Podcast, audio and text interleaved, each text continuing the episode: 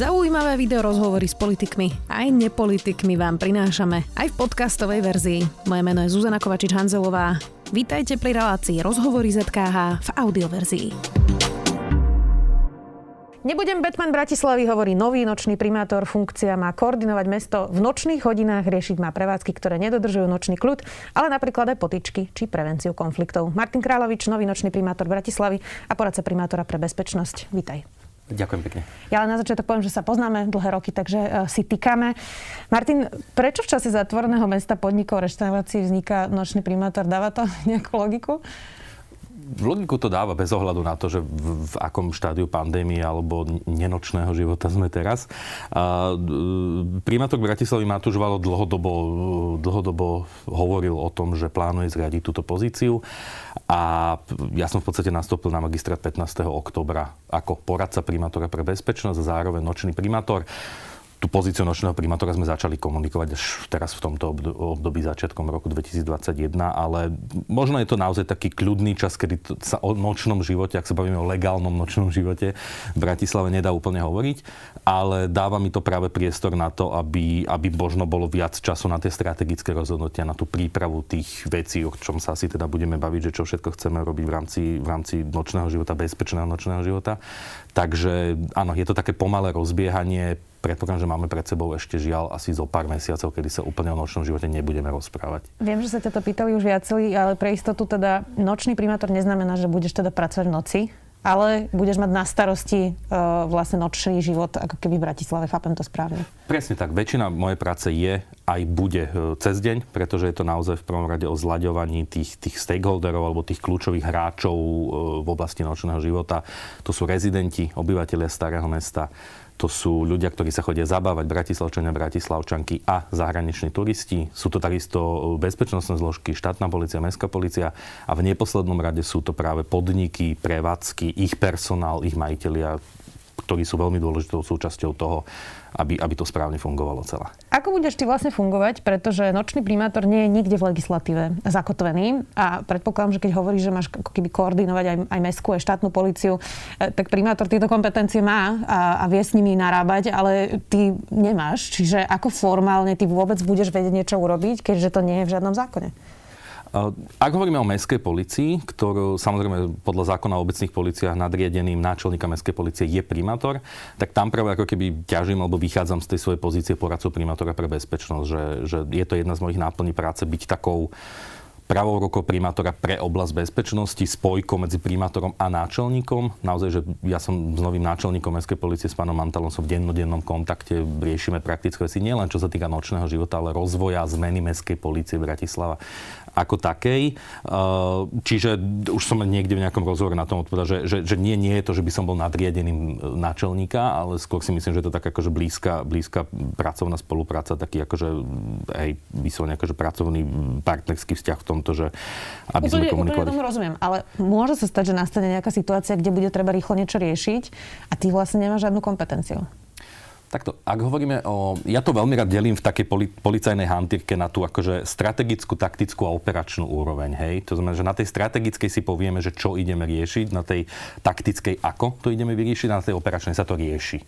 A už tie, možno tie, tie rozhodnutia, ktoré spomínaš, tie, tie operatívne, naozaj tie akože že ad hoc situácie, dané riešenia, to je naozaj kompetencia polície, že, že, že preto aj hovorím, že väčšia časť mojej práce je cez deň a nie v noci, že, že naozaj mojou úlohou nie je v noci robiť operačné riadenie, e, nazývam to, že síl a prostriedkov mestskej policie a štátnej už vôbec nie, že akože z pohľadu mesta my nemáme, my nemáme akože oprávnenie rozkazovať niečo štátnej policii, hej, že skôr je to veľkej spolupráci, že si vymieňame tie informácie, že aj na tej dennej báze si zdieľame informácie, kde nám vznikajú problémy, ako to ideme riešiť a skôr potom prepájame tú operačnú úroveň, čiže tých operačných veliteľov za mestskú policiu, za štátnu, aby spolu komunikovali. Rozumiem. To napríklad nefungovalo tak úplne v minulosti uh-huh. a snažíme sa, aby to fungovalo lepšie, lebo tie obidve policie sú, sú, sú partnery v tejto veci. Bolo niekoľko takých uh, udalostí posledné roky, uh, ktoré vystrašili viacero ľudí v Bratislave. Jedna z nich bolo, bola teda smrť Henryho Akordu uh, na obchodnej ulici. Jedna bola smrť Violi, tá sa nakoniec ukázala, že teda zrejme nebola zavinená nikým cudzím a že teda to bola úplne iný scenár, ale vystrašilo to ľudí a pamätám si, že vtedy ľudia aj možno tak trošku emocionálne hovorili, že či je vlastne Bratislava bezpečné miesto na život a že sa vlastne ženy niektoré báli chodiť v tom čase aj po ulici. Je Bratislava bezpečné miesto na život? Lebo štatisticky samozrejme nemôžeme to asi porovnávať s kriminalitou v New Yorku alebo v Londýne, ale teda cítia sa bez, bezpečne občania a mali by sa cítiť bezpečne? Myslím si, že Bratislava je bezpečné miesto. E, tie udalosti, ktoré si spomínala, sú naozaj také akože vypuklé, e, medializované a preto, ja si dovolím povedať, že, že, že čiastočne sú aj tieto priestory, napríklad obchodné alebo námestia SNP, keď to tak poviem, že trošku stigmatizované týmito práve medializovanými udalosťami, ale, ale ja, ja mám takú teóriu, že nebezpeční sú ľudia, nie miesta. Hej? To znamená, že to, čo robí, to, čo robí, to, čo vytvára to nebezpečie, to sú, to sú konkrétni ľudia alebo konkrétne skupiny ľudí, to nie sú miesta a ulice ako také.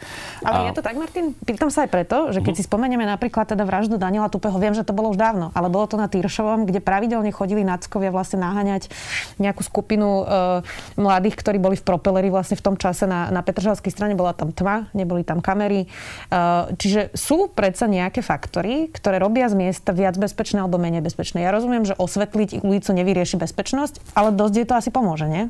Áno, áno. Z tohto pohľadu, tak ako hovoríš, áno, dáva, dáva to zmysel. Eh, je to taká téma akože urbánnej bezpečnosti alebo že, že public safety, to je vlastne vec, ktoré ja sa venujem aj v akademickej rovine.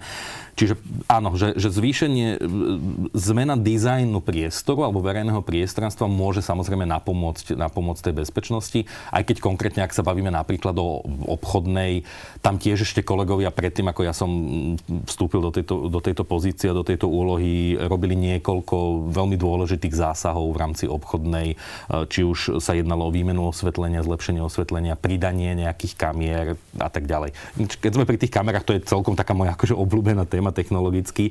Veľa ľudí má predstavu, že keď všade popridávame kamery, tak, tak tým sa zlepší bezpečnosť. No ale hej. kamera bola aj pri Henry Akordovi.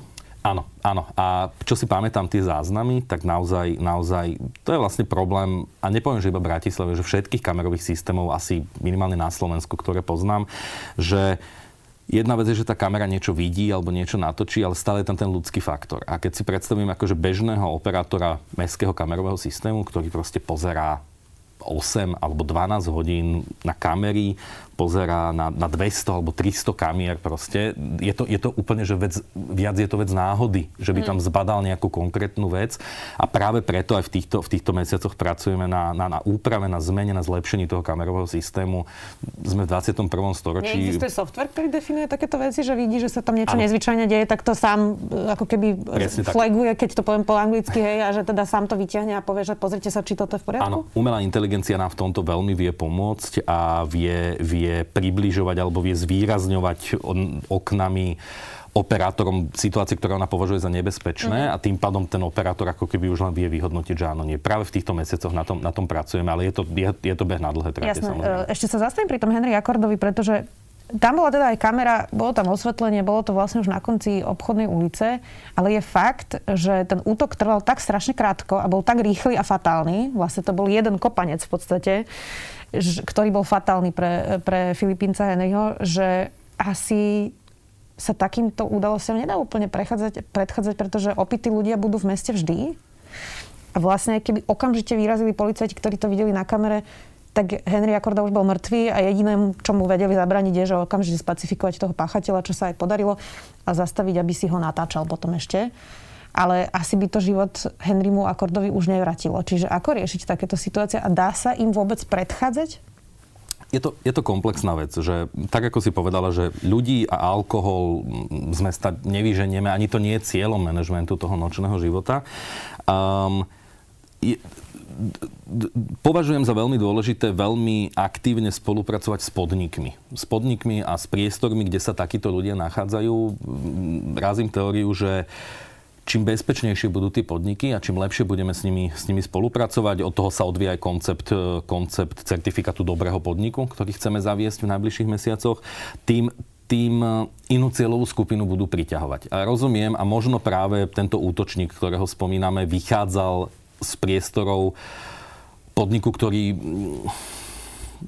ne, nechcem to konkretizovať, ale áno, že možno budú niektoré podniky, ktoré nebudú chcieť úplne spolupracovať a nebudú považovať za dôležité sa prispôsobiť tým, tým princípom a konceptom toho napríklad dobrého podniku. Tam je jeden z dôležitých e, faktorov práve to, že aj ten personál v tom podniku, tá ich SBS, tých barmani a tak ďalej, budú pravidelne s nami komunikovať e, s mestskou policiou, s magistrátom, nechajú, nechajú sa preškoliť, my vieme pre nich robiť školenie, ako majú zvládať niektoré situácie, ako majú identifikovať nejaké potenciálne problémy problémy.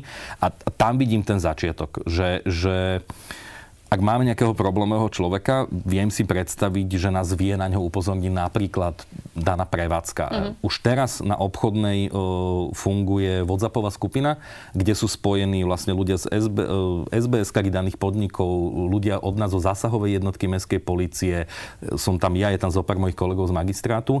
Uh, tá skupina vznikla dávnejšie, to ešte kolegyňa Iveta Chovancová s bývalým náčelníkom Marekom Gajdošom riešili na obchodnej a je to veľmi rýchly operatívny nástroj na to, ako vie aj policia komunikovať s tými podnikmi, ako sa vedia napríklad... Čiže dajme tomu ident... SBSK niekoho z obchodnej ulice v nejakom podniku, napíše, mali sme tu agresívneho typka, vyhodili sme ho, ale vyzerá, že môže niekomu ubližiť. Presne tak. Presne mm-hmm. tak. Vyzerá, že môže ísť niekam inám, alebo je to skupina, ktorá tu prišla do konfliktov, lebo to bolo niekoľko mm-hmm. konfliktov aj na Ventúrskej napríklad, že SBSK nechce riešiť ten problém, vytlačiť tých ľudí iba von, ale ten, ten problém nám ostáva vonku na ulici potom. Hej, presunie sa niekde inde. Keď si porovnáme teda v Bratislave e, napríklad obchodnú ulicu, ktorú vďaka e, práve tomu incidentu s Henry Akordom ktorý bohužiaľ teda prišiel o život, e, má teraz povesť, ako by bola najnebezpečnejšia ulica v Bratislave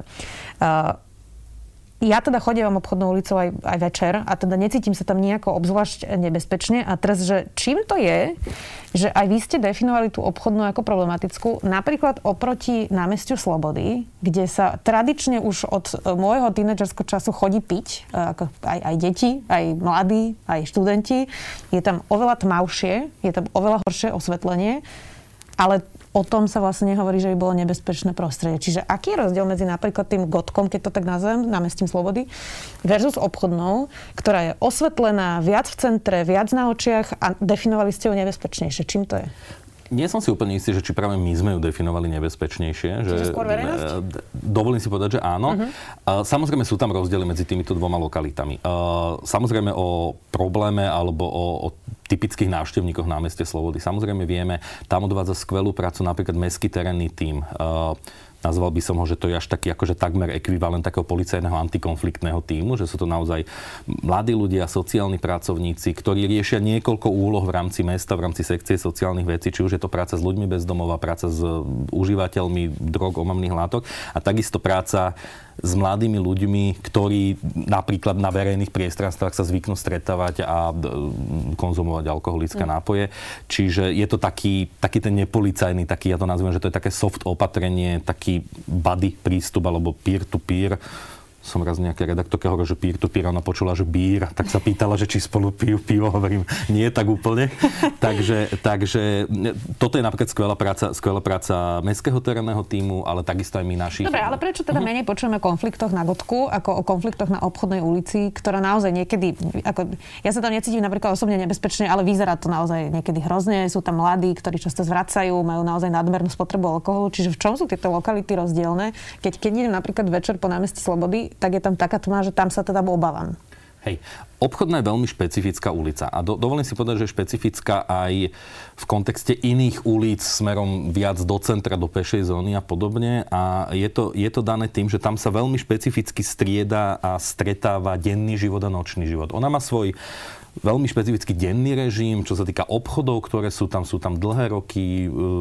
Kolegové v minulosti robili niekoľko prieskumov a, a dotazníkov s rôznymi, s rôznymi aktérmi v rámci, v rámci obchodnej, kde zistovali veci, sú z toho veľmi zaujímavé výstupy. To znamená, že tam sa nám strieda ten denný život, kde chodia dôchodcovia napríklad do tých rôznych obchodov pravidelne nakupovať, sú to takí akože pravidelní zákazníci a potom nám do toho vchádza ten nočný život. A že napríklad, že niektoré z konfliktov alebo niektoré z tých nepríjemných pocitov ako keby e, vznikajú práve pri stretoch týchto dvoch životov. Že piatok večer ešte nám ako keby dobieha ten denný režim, čiže uh-huh. máme tam predávačky, máme tam obchody, ľudí a tú dennú klientelu, uh-huh. ale už nám nabieha tá nočná. A tie dve klientely, tie dve skupiny ľudí nie sú úplne e, kompatibilné, nazvime to. A potom takisto napríklad sobota ráno, hej, že prichádzajú, ja neviem, rodičia, rodičia s deťmi, ktorí idú nakupovať, idú tam na ten trh napríklad, myslím, že na Jedlíkovej.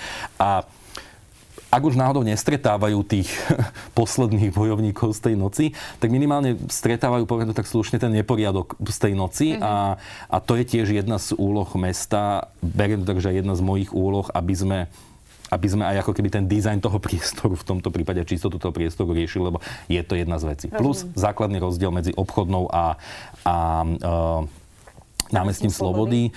Na námestí Slobody nemáme takmer žiadne podniky, takmer žiadne alebo žiadne. E, na obchodnej ich máme, ich máme plno. Čiže koncentruje to viac opäť tých ľudí. Áno, koncentruje, koncentruje to viac ľudí, viac ľudí, ktorí sa presúvajú napríklad z podniku do podniku, plus tam máme nejakých rezidentov, uh-huh. nejakých obyvateľov, uh-huh. kde prirodzene dochádza potom k tomu stretu alebo k tomu, k tomu stretu požiadaviek na Na námestí Slobody sú školy a úrad vlády, čiže tam vlastne nikto v okolí úplne bezprostredne nebýva asi. Predpokladám, že nie. Rozumiem. Uh, pamätám si na, ten, uh, na, ten, uh, na tú tragédiu s Henry Akordom a viem, že vtedy, uh, opravma, ak sa to odvtedy zmenilo, že vtedy hovorilo uh, staré mesto, že na centru centrum. Je, e, myslím si, že dve hliadky na noc boli vyčlenené iba, že tých mestských policajtov je naozaj veľmi málo. Odvtedy ste teda pridali motorizovanú jednotku, tá je teda vyslovene nočná, ale teda predpokladám, že problém s málo policajtami asi nepominul. Čiže nie je ten problém aj to, že tí policajti, ktorí v noci majú službu, keď sa aj niečo stane, tak majú tak strašne veľa práce a tak strašne veľa vlastne tých podnetov, ktoré musia riešiť, že musí sa to prioritizovať a radšej teda pôjdu riešiť niečo podobné ako niekoho, kto zavolá, že sa noč, nočný kľud uh, ruší a podobne. Čiže nie je aj aj v tých kapacitách problém? Mm, Určite, určite je to aj o počte ľudí. E, od tej situácie, ktorú spomínaš, sa počet liadok určite navýšil. Na území starého mesta alebo okresu Bratislava 1 v podstate máme, máme prienik eh, hliadok expozitúry Bratislava 1 a zásahovej jednotky Mestskej policie, ktorá má priamo teda svoju vlastnú stanicu na obchodnej ulici v centre diania, nazvime to.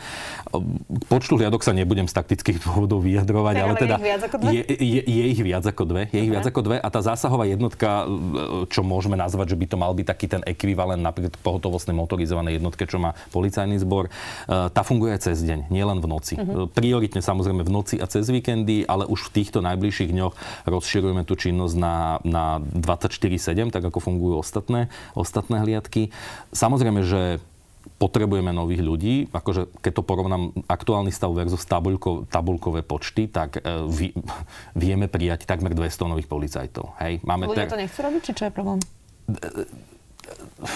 nechcú robiť. Nízke platy, slabá motivácia, vždy sú nejaké faktory. My, čiže... Myslím si, že aktuálne máme, majú mestskí policajti vyššie platy ako ľudia v ekvivalentnej pozícii v policajnom zbore Slovenskej mm-hmm. republiky. A, čiže teraz rovna spúšťame v týchto dňoch novú, novú náborovú kampaň.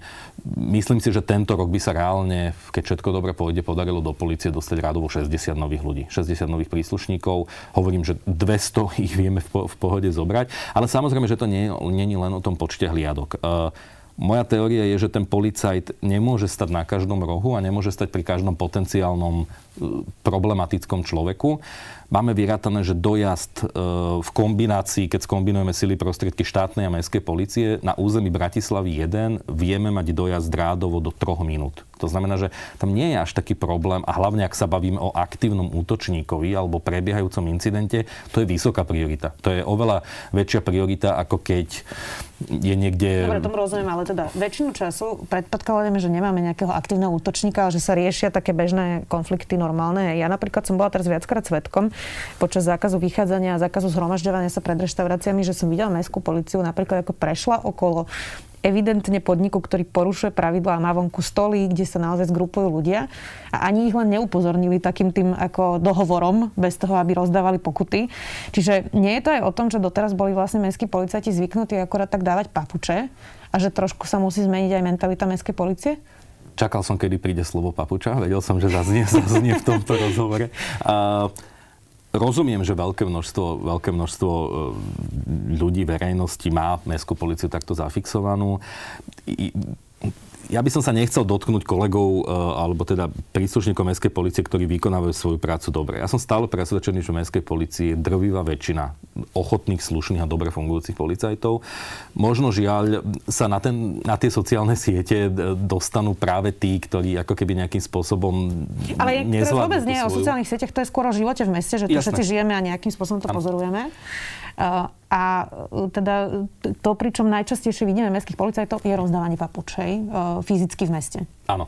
To sa tiež asi časom zmení, keďže od 1.5. E, by mala e, nastúpiť e, možnosť objektívnej zodpovednosti alebo využívania objektívnej zodpovednosti aj pre obecné policie. Čiže už tá papuča nebude nejakým spôsobom nutná, pretože si vedia toho priestupcu identifikovať aj inak, alebo mhm. teda vedia inak postupovať. Ale Samozrejme,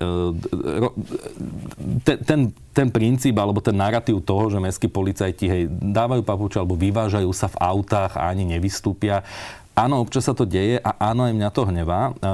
Máme aj z posledných mesiacov zopak proste prípadov, aj konkrétne tento napríklad, kedy, kedy mali postupovať inak. Teraz ich v tomto nejdem obhajovať, ale akože treba povedať, že tie pravidlá usmernenia, aj čo sa týka vychádzania, prevádzok a podobne, sa naozaj občas menia z týždňa na týždeň a niekedy je také, pomerne náročné sledovať, že čo ešte je porušenie a nie je, ale napríklad konkrétne takéto stoly pred tými podnikmi, takisto viem, že na Mýtnej sa riešilo tiež nejaké veľké zhromažďovanie ľudí pred mm. podnikom, čo nebolo, nebolo úplne OK. V momente, ako sme mali o tom informáciu, tak naozaj do pár minút tam boli hliadky štátnej mestskej policie, riešili to.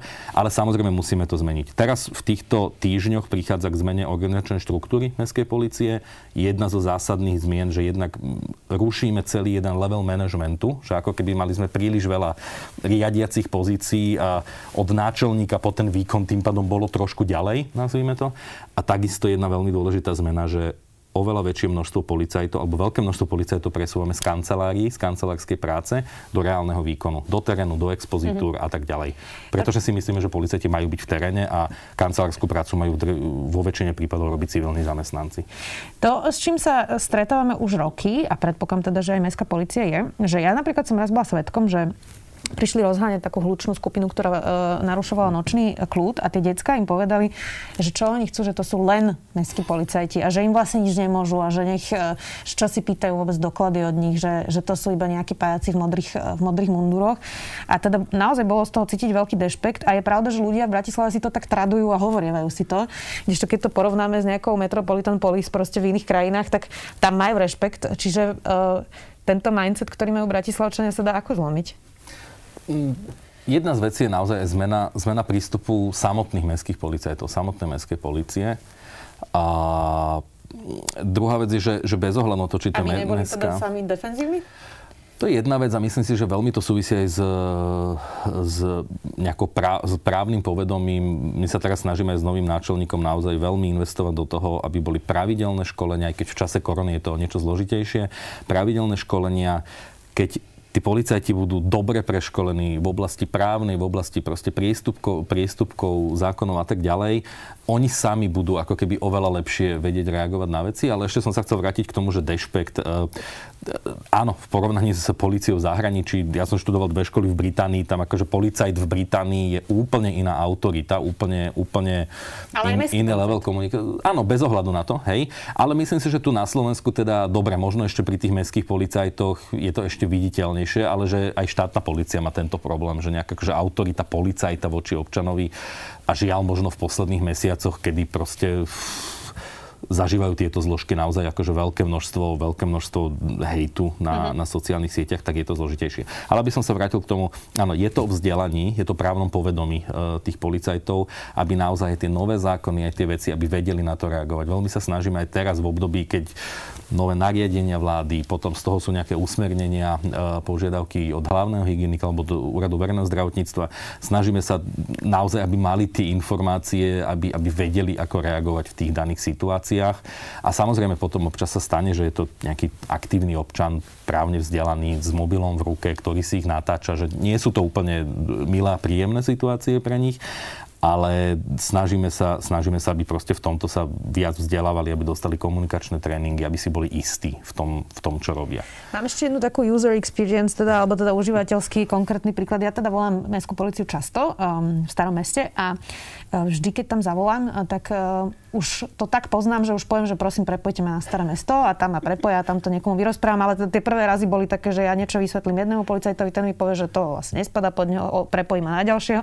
A na konci dňa sa vlastne ani nedozviem, že či to vyriešili, či tam vôbec boli, um, a ako to dopadlo. Hej. A tak ako zmeniť vlastne um, tento užívateľský problém pre občana, ktorý aj chce niečo nahlásiť, aj chce byť zodpovedný občan, ale teda najprv si ho pohadzujú a potom sa vlastne nedozvie, že čo sa stalo.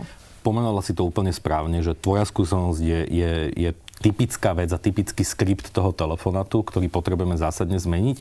A teda nechcem, aby to vyznelo, že až teraz to začneme riešiť po tomto, ale už niekoľko, niekoľko mesiacov pracujeme na tom a ten deadline sme si stanovili na leto, teraz 2021, na vybudovaní nového operačného strediska, ktoré bude na Saratovskej v Dúbravke, a, kde kde aj technológiou, ale celým tým konceptom presne odbúrame tento problém. Teraz je to presne tak, ako hovorí, že zavoláš na tú 159, dovoláš sa na centrálny dispečing na Gunduličovej, vysvetlíš problém a keď to nemá niekto zbehnuté tak ako ty, že rovno im povie, kam, kam majú prepojiť, tak vlastne ten policajt v zásade vypočuje a pre, prepojí ťa na tú danú expozitúru, kde to hovoríš celé od znova. Uh-huh. Teraz chceme urobiť to, aby sme všetkých týchto operačných, eh, aj z tých expozitúr, aj z tej Gunduličovej zobrali, stiahli na jedno miesto na ten nový dispečing či nazývame to nové operačné stredisko mestskej policie, aby bolo pravidlom, že prvý policajt, ktorý zdvihne ten telefón a, a začne riešiť tú komunikáciu s občanom, aby my to nazveme, že vyťažil toho občana, aby zistil, zapísal tie informácie pomocou nového softveru,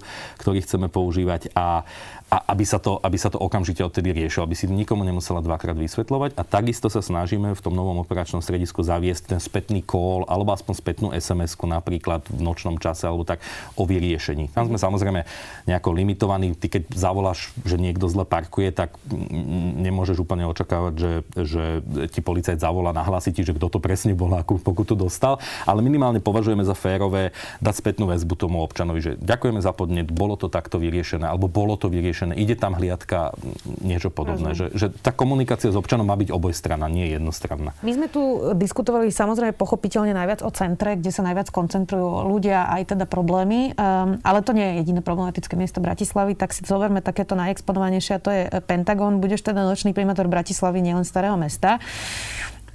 Čo by si povedal logicky ľuďom, ktorí bývajú v okolí Pentagonu alebo priamo v Pentagone a chceli by od teba tiež vyššiu bezpečnosť v noci.